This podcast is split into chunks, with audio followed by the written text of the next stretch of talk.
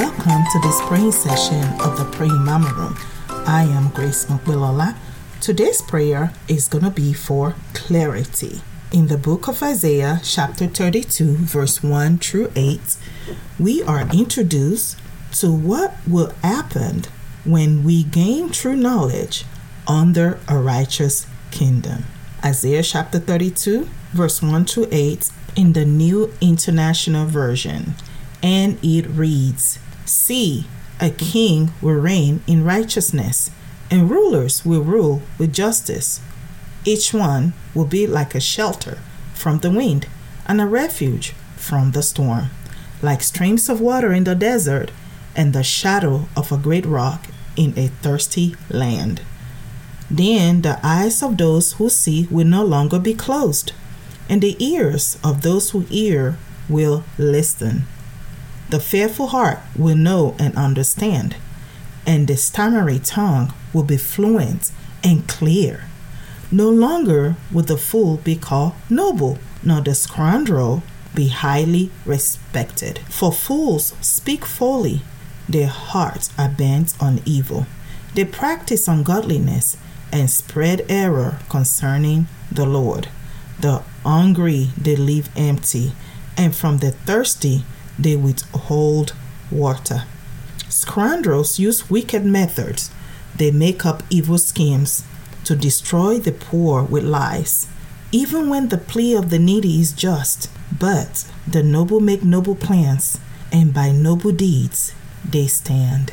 That concludes the book of Isaiah chapter 32, verse 1 through 8. When I read verse 7 of this chapter, it kind of reminds me of what we are facing today with the youth of this next generation. So, moms and grandmas, please join me in prayers for our children to get clarity.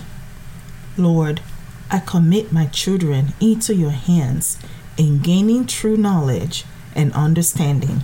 I ask, Lord, that their ears be open and their eyes listen clearly. Lord, pour out your spirit of truth upon them so they may not be victim of the wicked method and schemes of the ungodly who tries to destroy the poor at heart. Thank you, Lord, for your protection Thank you for being their shelter from the from the wind and their refuge from the storm. In Jesus' name we pray. Amen. Well, moms and grandma, now that we have prayed for our own children, join me in making a declaration over this next generation as we change the atmosphere. Are you ready? Here we go. I decree today that this next generation will have a clear understanding of the things of God. I decree that they be clear of their sinful ways. I declare over this next generation that they will choose to follow the path that lead to the way of the Lord and that their spiritual eyes and their spiritual ears will be open and that they will gain truth and understanding plainly. In Jesus mighty name amen. Well, moms and grandma, I hope you have fun with that declaration. I am excited just knowing that we are changing the atmosphere and speaking the truth of the Lord over this next generation. You know that you can make these prayers personal by personalizing them specifically for the people that you are praying for.